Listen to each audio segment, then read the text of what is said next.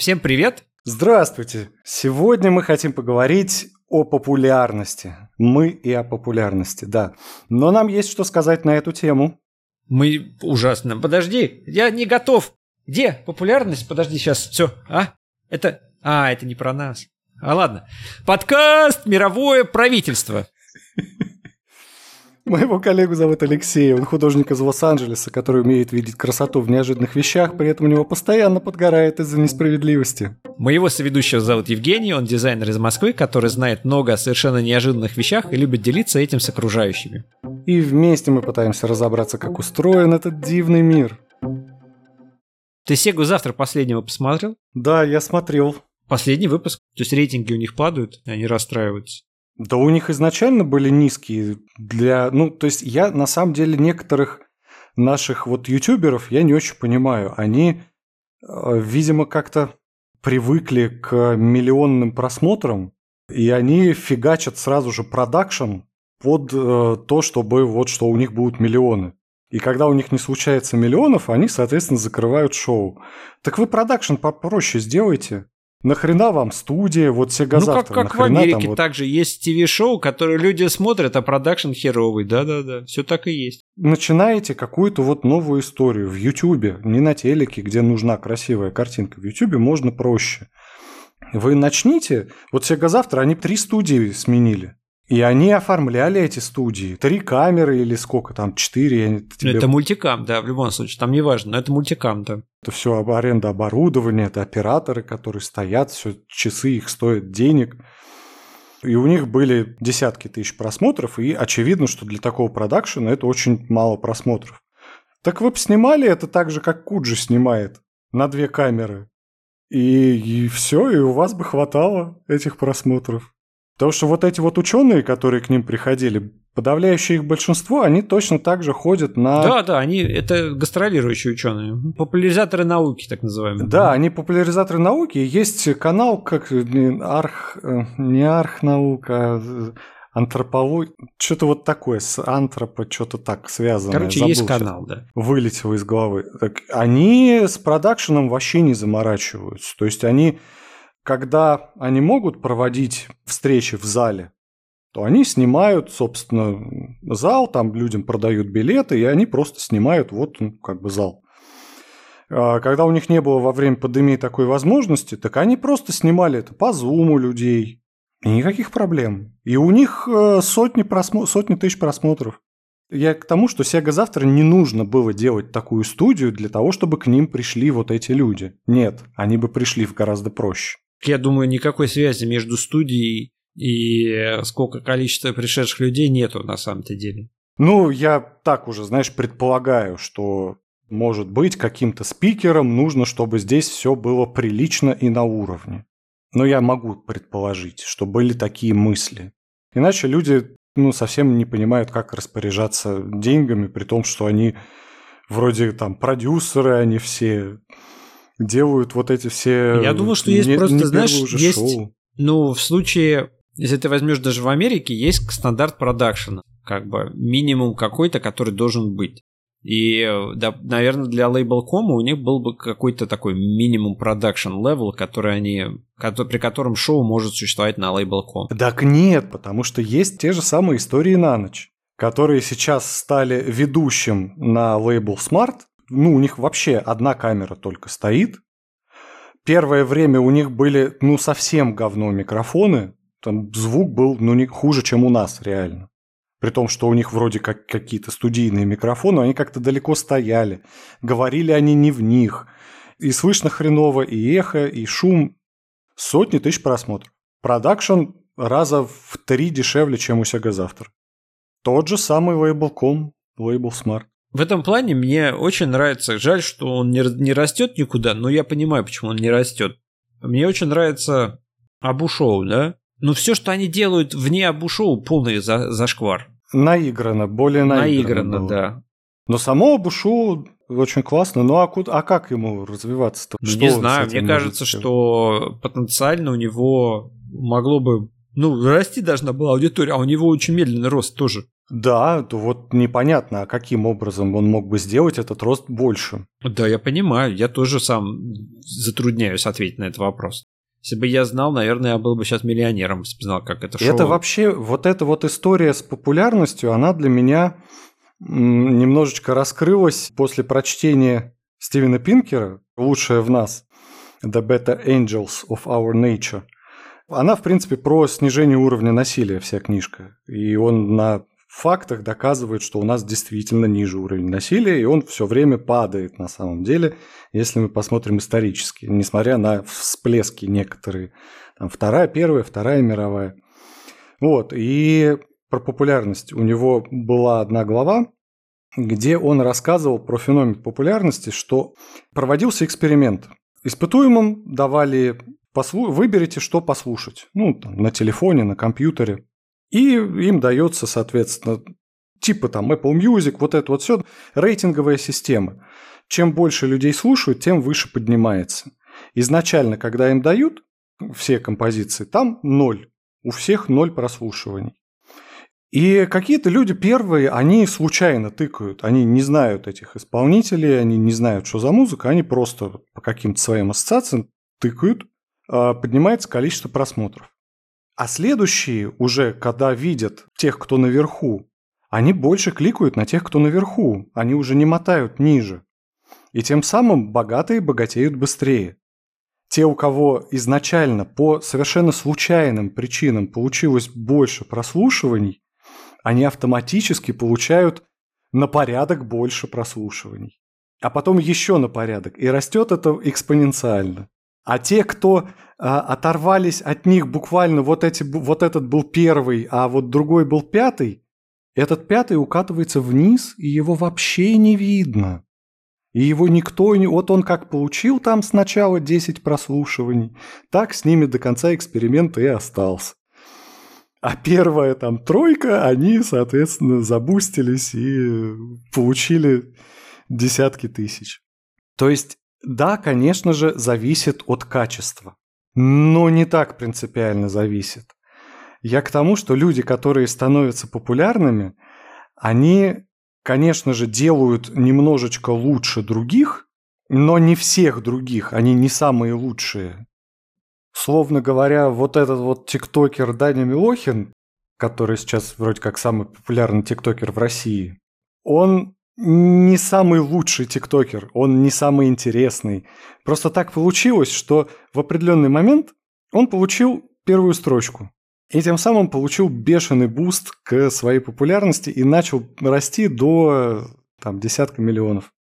Понимаешь? А другие, которые примерно такие же были на самом-то деле, да, даже абсолютно такие же, кто-то, может быть, даже был лучше него, им просто это можно назвать только не повезло и все, потому что здесь вот какие-то просчитать факторы, почему именно, они настолько сиюминутные, зависят от конкретного человека, который посмотрел или не посмотрел, кликнул лайк, поставил или нет, что меня очень сильно, конечно, повеселило, когда вот этого Милохина позвали на Российский экономический форум в Питере, то что был где-то месяц назад. Его позвали, соответственно, выступать, чтобы он рассказал, как получать, как завоевывать популярность и как зарабатывать деньги в современном мире социальных сетей. Так что он об этом может рассказать? Это случайность.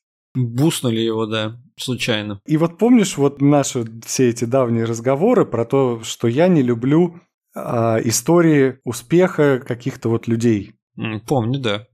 Так я их потому и не люблю, потому что на самом деле им не о чем рассказывать. Все, что они могут рассказать, это ну, любите то, чем занимаетесь, будьте упорные. Упорты. Ну, по сути, Работайте да. как можно больше, и все. Так, так, так, так, вот очень много людей работает и делают в своей жизни, но популярными становятся единицы. Наверх выплывают не самые лучшие, не самые э, какие-то харизматичные или в чем-то еще какие-то самые скилловые персонажи, а просто потому, что ну кто-то должен оказаться наверху. Да, когда ты идешь в художественную школу, тебе говорят, что ну, вам надо упорно работать, вы должны там, ну, я не знаю, стремиться там и настаивать и быть уверены в себе. Ну, что-то там, я не знаю, какой-то такой просто общие фразы тебе говорят о том, как тебе добиться успеха. А потом ты смотришь на своего инструктора и выясняется, что он добился успеха, потому что он был знаком с таким-то, таким-то, кто стал известный, они ходили вместе в школу, и он его подтянул. Он его пригласил и там познакомился с определенными людьми. То есть он не сам добился успеха, он ему просто повезло, что как бы у него там товарищ добился успеха. Ну, ну ты сейчас говоришь про непотизм и про то, что клановость и свои подтягивают своих. А Нет, я, даже говорю не про, про то, это. что люди говорят, знаешь, как есть определенные там творческие личности, такой, о, вот это художник, он такой классный, или там этот певец, он классный исполнитель. А потом, когда ты выясняешь, что, ну, на самом деле, по-честному, он неплохой исполнитель, он не самый лучший. Но ты выясняешь, что у него там дядя какой-нибудь известный голливудский продюсер, ты такой, а, ну вот поэтому ты о нем и знаешь. Потому что есть куча таких же, как он, которых ты просто ничего не знаешь. Нет, вот ты опять приводишь как бы как фактор популярности то, что у него есть некие знакомые, есть связи, ага. есть какие-то родственники или сослуживцы, кооператив озера. Так я не про это, а про то, что чаще всего получается это просто случайно, вообще случайно. Это вот знаешь, как идет волна. Вода, море, волна. Какая из капелек воды окажется наверху этой волны? Самая крепкая капля? Нет. Наиболее чистая капля? Тоже нет. Капля, в которой есть золото? Ну, тоже нет. Совсем не обязательно. То есть может быть все из этого перечисленного, может быть ничего. Но какая-то капля обязательно будет наверху. Mm. Я об этом говорю, что нет никакого фактора успеха. Я имею в виду, когда мы рассматриваем некую массу примерно равных по уровню в своем деле. Вот из них обязательно кто-то будет не лучше, не более умным или хитрым, или наглым, или с большими связями. Нет, он просто по совершенно каким-то независящим ни от кого причинам у него получится чуть-чуть больше получить популярности.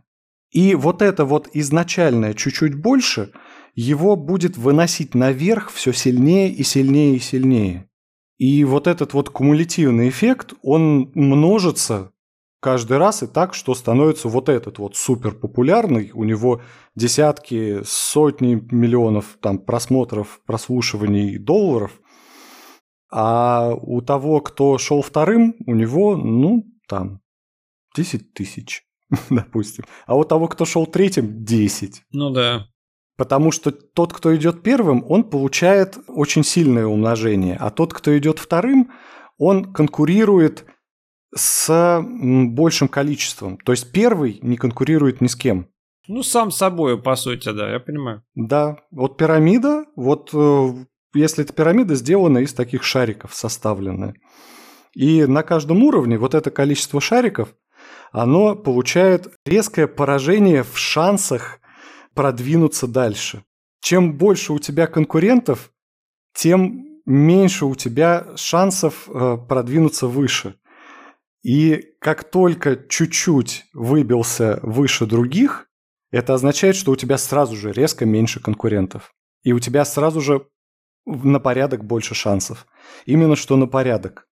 Это получается чисто математически то, как устроена вообще вся наша вселенная. И в том числе и популярность YouTube-шоу или отдельных каких-то исполнителей музыкальных.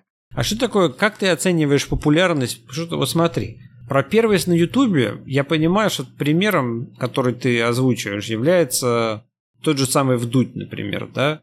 Потому что он был первый э, из интервьюеров, который делал... Если мы возьмем интервьюеров, то Дудь однозначно первый в России интервьюер сейчас. Да. То есть, но он не первый ютубер. Нет, нет, он не первый ютубер, но он первый интервьюер. И поэтому его... На самом деле, Вдуть сейчас настолько популярный, что даже на обнуленном аккаунте, на моем одном, где я посмотрел только две или три вещи на русском языке, у меня в Дудь попадает в вкладки рекомендованные. Одно из его какой-нибудь видосов обычно там есть. То есть он настолько в топе, что он по дефолту на очень большую аудиторию идет в рекомендованную. Ну и он, соответственно, первый, да, то есть как бы он ни с кем не конкурирует, у него однозначный буст первости. Да, так алгоритмы социальных сетей, они работают, в общем-то, достаточно близко к алгоритмам реальной жизни, к тому, как люди в реальной жизни раньше, до YouTube, становились популярными. Примерно так же и на YouTube происходит. Чуть-чуть выбился наверх, ты попадаешь в рекомендованные, ты попадаешь в тренды, и это тебе дает еще плюс там десятки, сотни, тысячи и миллионы. Все так и есть. Дудь действительно в свое время был первым таким интервьюером, и поэтому он и стал таким суперпопулярным, потому что ну, просто больше никого не было. И он действительно создал нишу, и как Apple в свое время создали нишу бескнопочных телефонов, также Дудь создал нишу интервью с известными людьми на YouTube, причем таких очень долгих, длинных, часовых интервью с настоящей журналистикой, с тем, чтобы раскопать что-то про человека. Особенно правильно подмечено длительное интервью, потому что до этого интервью, если и были, то они были более короткие, а это прям да, такие, которые раскрывают собеседника всесторонне, то есть чтобы оно было был такой формат у американцев. Продолжаем разговор про Россию. В России такого не было. Да, конечно. И здесь Дуд создал направление, и он первый, и поэтому он и самый популярный. Да, это тоже замечательный способ получить популярность, создать что-то, чего до этого не было в твоем регионе. Точно так же в свое время Артемий Лебедев создал фактически первое веб-дизайн бюро в России, и поэтому он сейчас ну, как агентство конкретно, он, конечно, не топовый, есть более крутые, но, по крайней мере, как персонаж в дизайне, он наиболее известен в России. То есть это самый известный дизайнер в России Артемий Лебедев. Его знают даже те, кто вообще не знает, что такое дизайн. Потому что он везде себя показывает, и его главное То есть Артемий Лебедев приравнял себя к веб-дизайну. Точно так же, как Вдуть приравнял себя к интервью. Просто когда ты говоришь интервьюер. Да, Ты да. такой, ну, вдуть. Ну, да, это такой вот способ, действительно, когда ты создаешь свое собственное направление в этом регионе, на этой территории, на этом языке, то, чего раньше не было. Это новый рынок, и тут действительно можно вот его таким образом захватить. Но это способ, опять же, он для единиц, потому что огромное количество новых направлений появляется каждый день пробуют люди разные форматы, и, ну, понятно, что из этих форматов заходит только один на миллион, условно говоря. Все остальные форматы становятся никому не интересны, не популярны, никому не нужно это. И, может быть, потом, через несколько лет, на следующем витке истории снова к этому возвращаемся и оказывается, что ох, это востребовано. Опять же, приведу пример с Apple, что, ну, извините, не они придумали тачскрин. Вообще, эту технологию, насколько я помню, то ли IBM показывали, то ли Microsoft, собственно, телефон с тачскрином. За типа лет пять до Apple но тогда он был нафиг никому не нужен, и на какой-то выставке они показали. Ну, ну ладно, хорошо. А ты уверен, что они показывали тачскрин на, именно на портативном девайсе? На портативном, да-да. А, на портативном? Именно, именно, именно на портативном девайсе они показывали, и это было никому не нужно, потому что интернет тогда был очень медленный, и было совершенно непонятно, что с ним делать. Ну хорошо, можно потыкать в экран, а зачем? То есть должно как-то еще что-то дополнительно совпасть. Короче, я к чему? Что вот эти вот стартапы, 99,9999999 процентов этих стартапов, они никуда дальше не идут, не развиваются, не получают. Конечно. Не в свое время, или вообще это никому не нужно и не интересно, и так далее. Много вариантов. И они канут в лету. И здесь опять же получается, что ну, самые лучшие становятся популярными. Да нет. Они знали, что вот это сейчас нужно делать. Да остальные тоже уверены были, что это сейчас нужно делать. Но их не стало востребованным, а вот у этого стало востребованным. Почему? А вот опять никто не знает на самом деле почему.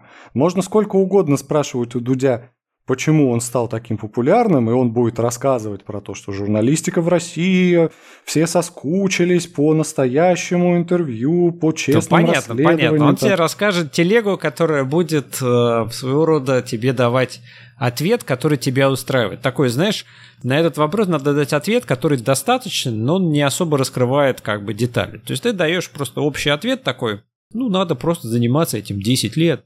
И тогда человек как бы такой, а, ну я понял тебя. Ну, такой ответ, который закрывает эту тему, условно говоря, не предполагает продолжение следующего вопроса. Но это, это нет, это один из вариантов. То есть один из вариантов рассказать про 10 тысяч часов, про самую лучшую команду, бессонные ночи и так далее. Это вот то, что ты сейчас говоришь.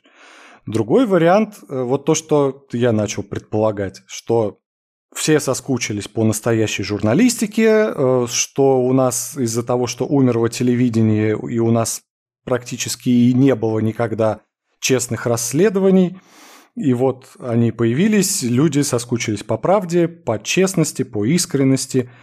И хорошо, но здесь идет следующий вопрос. А почему люди сейчас поэтому соскучились?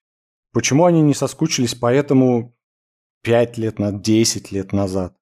Почему в свое время Парфенов же выпускал свои замечательные намедни, которые, конечно же, легендарны, конечно же, все про них говорят, как это круто и сколько на них выросло поколений журналистов и все такое. Но насколько намедни популярны по сравнению с Дудем? Ну Я и такой думаю, контент серьезный, который я на медне просто так по фану не буду смотреть. Это такой полуобразовательный какой-то контент, знаешь, который заставляет очень сильно ну, включать Но был мозг. развлекательный контент. Много всего разного было контента. Ты вот сейчас пытаешься опять найти рациональные причины. Ты думаешь, они все-таки есть рациональные? У меня вот ощущение, что это все абсолютно рандом. хаос. Ты просто такой, ты говоришь просто, твоя теория, она сводится к тому, что это такой рандом. И что, условно говоря, вот ты разрабатываешь, допустим, люди сейчас разрабатывают приложение, да? Давай перейдем немножко в другое поле. Вот есть приложение. В принципе, по большому счету, наверное, уже к текущему моменту все приложения, которые отвечали бы каким-то запросам людей, они существуют. Если ты закроешь глаза и представишь, хочу приложение, которое, я не знаю, считает цикл сна. Я набираю цикл сна, и там как минимум 8 разных приложений платные, бесплатные, модерновые, старые, любые дизайны там, ну, что-то. Ты найдешь себе в подборку. Если нету подборки, есть одно, которое уже отвечает на эту, на эту задачу, другие просто не разрабатывают, потому что зачем, условно говоря. То есть этого одного достаточно. Да, я понимаю. Но при этом у людей-то постоянно загораются глаза и появляется желание придумать новые приложения. Для меня это шок, я тебе сразу говорю. То есть ты не пойми меня неправильно, я всегда... Мне сейчас в целом в жизни тяжело начинать какие-то новые проекты, потому что я пытаюсь всегда задать, а кому это нужно. Вот мы занимаемся подкастом, я знаю, что это нужно мне. Но, допустим, открыть магазин, чего-то продавать, я не могу, потому что я не понимаю, что я могу продавать и кому это может быть нужно. Только тебе. Только мне, да. А есть люди, у которых прям горят глаза, и они такие, вот хочу приложение, чтобы путешествовали мы с э, другими людьми вместе, сообща. Ты такой, ну уже есть это. Ты такой, это не а то. я сделаю лучше. Я сделаю я... лучше, там да. Там неправильно Я сделано. сделаю вот это, я заставлю всех проходить там кучу разных подтверждений личности, избавлюсь от всех скамеров, ботов и всего остального сделаю это платным, буду брать кучу денег за подписку, ты, ты такой слушаешь все это, думаешь, блин, ну с точки зрения маркетинга подход логичный, да? С точки зрения того, сработает это или нет, вот будет ли это тем самым топом, да вообще не знаю. Это просто пальцем в небо. Так и никто не знает. Никто не знает. И человек вкладывает в эту затею огромное количество денег. Ну, то есть это очень большие риски он берет на себя. Мне вот интересно, вот ты когда говоришь про стартапы, про телефон, мне интересно, эти стартапы, они вообще деньги-то получают, то есть, в принципе, они нормально существуют, да, то есть они платят зарплату своим сотрудникам, там никто не теряет большого количества денег на них, правильно, на таких затеях. Потому что ведь созданием контента для Ютуба все намного проще. Ты То есть мы начали Sega завтра, где люди сразу изначально уже заложили большие бюджеты на продакшн. Ну, как бы они вложились, грубо говоря, в проект. А могли бы и не вкладываться, правильно? Могли бы сидеть в каком-то более простом помещении с меньшими затратами и, возможно, смогли бы существовать намного дольше. Да, и у меня сразу же идет параллель с замечательным сериалом Silicon Valley, Кремниевая долина, где в какой-то момент к ним пришел инвестор, и они сняли огромный офис. И накупили всяких там хипстерских штук в этот офис. Так. И обязательно там должна быть и ванна с шариками, и там диспенсер с батончиками, и вода там такая-то элитная. Все это должно обязательно быть. И это вот как раз про нерациональное расходование средств на стартап. При том, что они были точно таким же стартапом, когда сидели в съемной квартире у чувака. Да. И продукт ничего не изменился, не... ты прав. Продукт да, вот именно. Для, для конечного потребителя он остался тем же самым. И их выработка не изменилась. Тоже они не стали лучше работать от этого офиса. Нет, это все были пустую потрачены деньги. И в этом комедийном сериале это показано очень достоверно. С шуточками, конечно же, с небольшим абсурдом, но очень достоверно.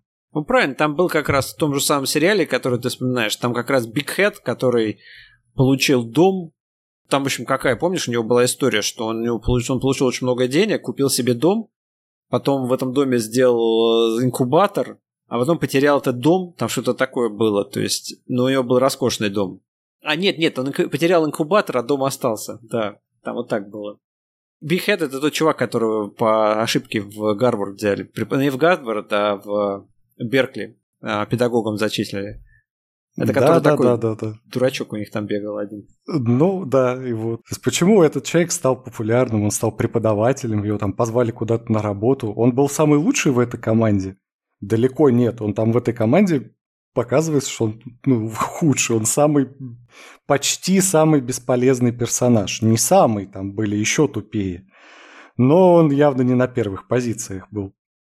Такой нормальный середнячок, да? программист. Но вот в какой-то момент что-то там где-то повезло чуть-чуть, и оказалось, что он чуть-чуть немножечко более востребован, чем они. И из-за этого сразу же на него стало стекаться гораздо больше внимания, чем на остальных. И он вылетел наверх. А они так и продолжили сидеть в этом инкубаторе. Вот я про что говорю, что все это происходит... Это не случайность, но это завязано очень тесно на случайность. Когда у нас есть 10 человек, которые равны по уровню, вот мы возьмем идеальную ситуацию, да, вот они все абсолютно равны по своим скиллам. И по своим знакомствам, вот тоже для тебя специально. По своим социальным связям, по своим там семьям, родственникам. Спасибо, спасибо, я понял, оговорку услышал. Вот, они абсолютно равны. Но так получается, что когда они занимаются своей деятельностью, а, в какой-то момент на кого-то из них обратит внимание кто-то, кто выше них стоит в социальной иерархии. Ну, он не сможет обратить внимание на всех. Ему там лично, персонально понравился вот этот больше. Не, по, не из-за своих профессиональных качеств. Так вот совпало. Чисто внешне почему-то привлек. Не то, что он более красивый. Нет, они все одинаково красивые. И вот этот вот вышестоящий в иерархии, он одного из этих десяти человек, он чуть-чуть как бы приподнимает, он ему дает какой-нибудь там приглашает с собой на конференцию съездить. И тем самым человек засветился в одном месте. И его уже знают гораздо больше, чем остальных девятерых. И его уже будут приглашать на гораздо большее количество других встреч и мероприятий, чем остальных девятерых. Потом кто-то из этих девятерых, он тоже куда-то сходит. И его тоже куда-то позовут, и он тоже где-то выступит. Но по сравнению с этим вот первым, он уже будет вторым, и он уже будет конкурировать с большим количеством. И именно из-за того, что он будет конкурировать э, с большим количеством, из-за этого получается, что он получит меньше вот этой самой популярности. На него меньше обратят внимание. И так далее вот по вот этой пирамиде. И вполне вот так окажется, что... Все, разобрались. Все, хватит. Нет, на самом деле, потому что твое определение, оно точное. Оно точно определяет, каким образом часто... Потому что это отражено в, в поисковой выдаче таким же образом, потому что ты заходишь в поисковую выдачу, там на первых местах обычно ролик, который больше всего просмотрен. Чаще всего это ролик, который был первым создан по этой теме. Бывает, конечно, ситуация, когда выходит более лучший ролик, поэтому, ну, то есть он второй, был вторым, стал первым постепенно. То есть есть и такое бывает. Но в целом, если большую группу граждан интересует какой-то вопрос, и по этой теме есть уже ответы, он достаточно хороший, они реагируют адекватно. Они говорят, да, вот так и есть. Всегда этого хотел, всегда это хотел знать. Но никогда не знаешь, а что заинтересует большую группу граждан. Никогда. Это всегда стрельба холостыми, то, что по-английски называется. Это скорее стрельба. У тебя есть э, пулемет Гатлинга, вот с этой вот лентой. Тра-та-та-та-та-та-та-та такой, да, и, да. и вот из коробки с двумя стами патронами у тебя только один боевой. Да, но да. ты не знаешь какой. И тебе нужно попасть во врага. Попасть вот в эту популярность. Но ты никогда не знаешь, какой пулей, а на тебя бежит куча врагов. Ну, ты никогда не знаешь, какой, какая пуля все-таки сработает. А сработает только одна из двухста. Красивая метафора. На этом все. Нет. Скажи мне все-таки напоследок свое личное отношение к популярности. Вот тебе бы хотелось быть популярным? Я читал вакансию дизайнера в крупное агентство. Написано, если вы хотите быть знаменитым дизайнером, вам сюда. Вот, вот так было написано на вакансии. И я задумался, хочу ли я быть знаменитым дизайнером. Вот если ты меня спросил в лет в 20, я бы сказал, что да, да, хочу. Это цель моей жизни. Хочу быть знаменитым дизайнером и оставить свой след, как какой-нибудь Филипп Старк или еще кто-то. Сейчас я дов- доволен тем, где я нахожусь. Я не хотел бы быть популярностью, и когда я смотрю на звезд, я им скорее сочувствую за популярность, которая... за цену популярности, которую им приходится платить. Когда я смотрел на прошлой неделе а, случай с Джастином Бибером, когда он в нью-йоркскую квартиру свою хотел приехать отдохнуть, а там у парадной стояли девочки-фанатки. И, разумеется, им все равно. Им надо, чтобы он с ними сфоткался, подписал автограф, еще что-то. И они там его ждали очень длительное время. Просто, они его просто поджидали у этого дома. То есть они знают, где он живет, и они просто там ждут, когда он появится. И вот он появился. И он с ними пытался достаточно разумно поговорить, но они не реагировали, в итоге он достаточно грубо им ответил. В этом была суть новости. Но представить, что ты будешь скрываться из-за того, что ты популярен, я такое слышал очень часто, что люди прям скрываются. Я бы не хотел. Я наслаждаюсь Мне своей, кажется, своей ты жизнью. берешь крайность уже, совсем крайность. Я наслаждаюсь сейчас. своей без незнаменитой жизнью. Безызвестной. Безызвестной, такой простотой своей безызвестной жизни. Хорошо, я перефразирую вопрос. Тебе хотелось бы быть востребованным? Да. Я... На этом все.